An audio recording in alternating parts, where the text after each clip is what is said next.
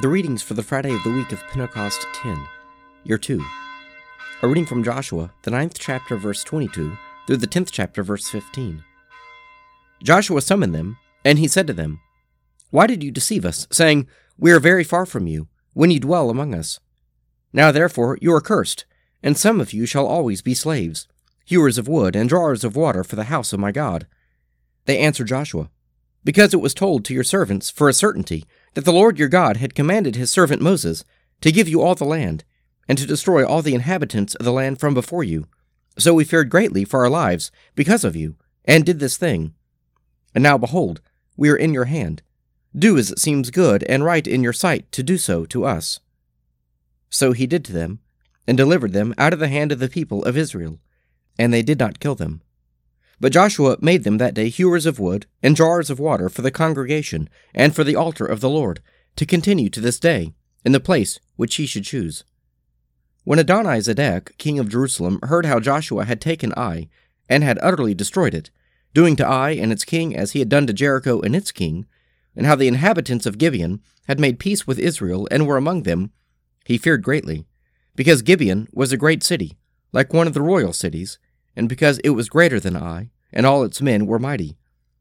So Adonizedek, king of Jerusalem, sent to Hoham, king of Hebron, to Piram, king of Jarmuth, to Japhia, king of Lachish, and to Debir, king of Eglon, saying, Come up to me, and help me, and let us smite Gibeon. For it has made peace with Joshua, and with the people of Israel. Then the five kings of the Amorites, the king of Jerusalem, the king of Hebron, the king of Jarmuth, the king of Lachish, and the king of Eglon, gathered their forces, and went up with all their armies and camped against Gibeon, and made war against it. And the men of Gibeon sent to Joshua at the camp in Gilgal, saying, Do not relax your hand from your servants. Come up to us quickly and save us, and help us. For all the kings of the Amorites that dwell in the hill country are gathered against us. So Joshua went up from Gilgal, he and all the people of war with him, and all the mighty men of valor. And the Lord said to Joshua, Do not fear them, for I have given them into your hands. There shall not a man of them stand before you. So Joshua came upon them suddenly, having marched up all night from Gilgal. And the Lord threw them into a panic before Israel, who slew them with a great slaughter at Gibeon, and chased them by the way of the ascent at Beth-horon, and smote them as far as Azekah and Makkedah. And as they fled before Israel, while they were going down the ascent of Beth-horon, the Lord threw great stones from heaven upon them, as far as Azekah, and they died. There were more who died because of the hailstones than the men of Israel killed with the sword. Then spoke Joshua to the Lord in the day when the Lord gave the Amorites over to the men of Israel. And he said in the sight of Israel, Sun, stand thou still at Gibeon, and thou moon in the valley of Aijalon. And the sun stood still, and the moon stayed, until the nation took vengeance on their enemies. Is this not written in the book of Jashar? The sun stayed in the midst of heaven, and did not hasten to go down for about a whole day. There has been no day like it before or since, when the Lord hearkened to the voice of a man, for the Lord fought for Israel. Then Joshua returned, and all Israel with him, to the camp at Gilgal.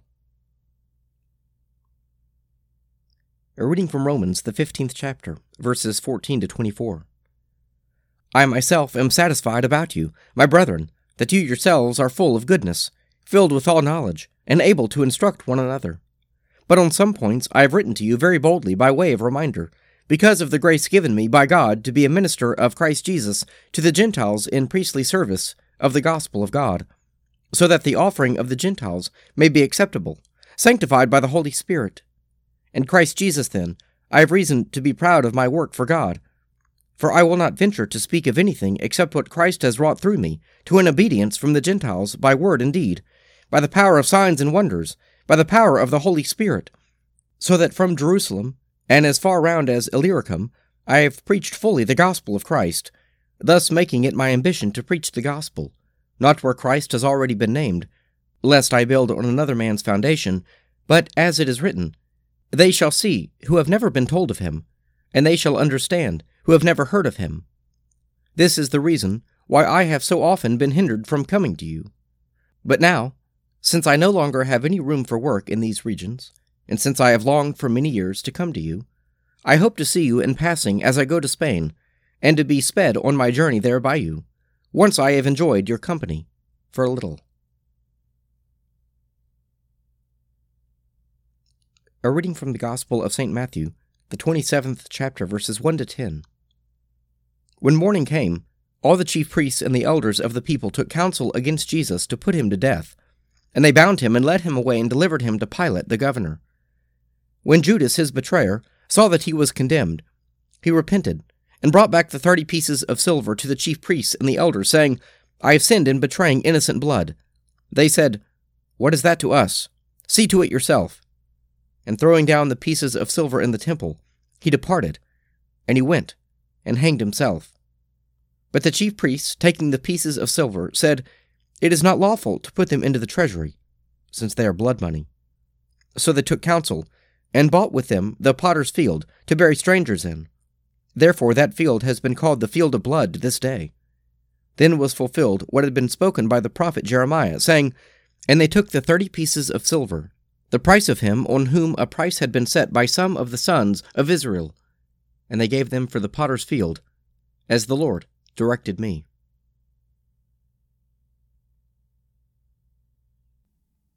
Psalm 116 I love the Lord because he has heard the voice of my supplication, because he has inclined his ear to me whenever I called upon him. The cords of death entangled me, the grip of the grave took hold of me. I came to grief and sorrow. Then I called upon the name of the Lord. O Lord, I pray you, save my life. Gracious is the Lord and righteous. Our God is full of compassion. The Lord watches over the innocent. I was brought very low, and he helped me. Turn again to your rest, O my soul, for the Lord has treated you well. For you have rescued my life from death, my eyes from tears, and my feet from stumbling. I walk in the presence of the Lord, in the land of the living. I believed even when I said, I have been brought very low. In my distress I said, No one can be trusted. How shall I repay the Lord for all the good things he has done for me? I will lift up the cup of salvation and call upon the name of the Lord. I will fulfill my vows to the Lord in the presence of all his people. Precious in the sight of the Lord is the death of his servants. O Lord, I am your servant. I am your servant and the child of your handmaid. You have freed me from my bonds. I will offer you the sacrifice of thanksgiving and call upon the name of the Lord. I will fulfill my vows to the Lord in the presence of all his people, in the courts of the Lord's house, in the midst of you, O Jerusalem. Hallelujah. Let us pray. Our Father, who art in heaven, hallowed be thy name. Thy kingdom come, thy will be done on earth as it is in heaven. Give us this day our daily bread, and forgive us our trespasses, as we forgive those who trespass against us Lead us not into temptation, but deliver us from evil.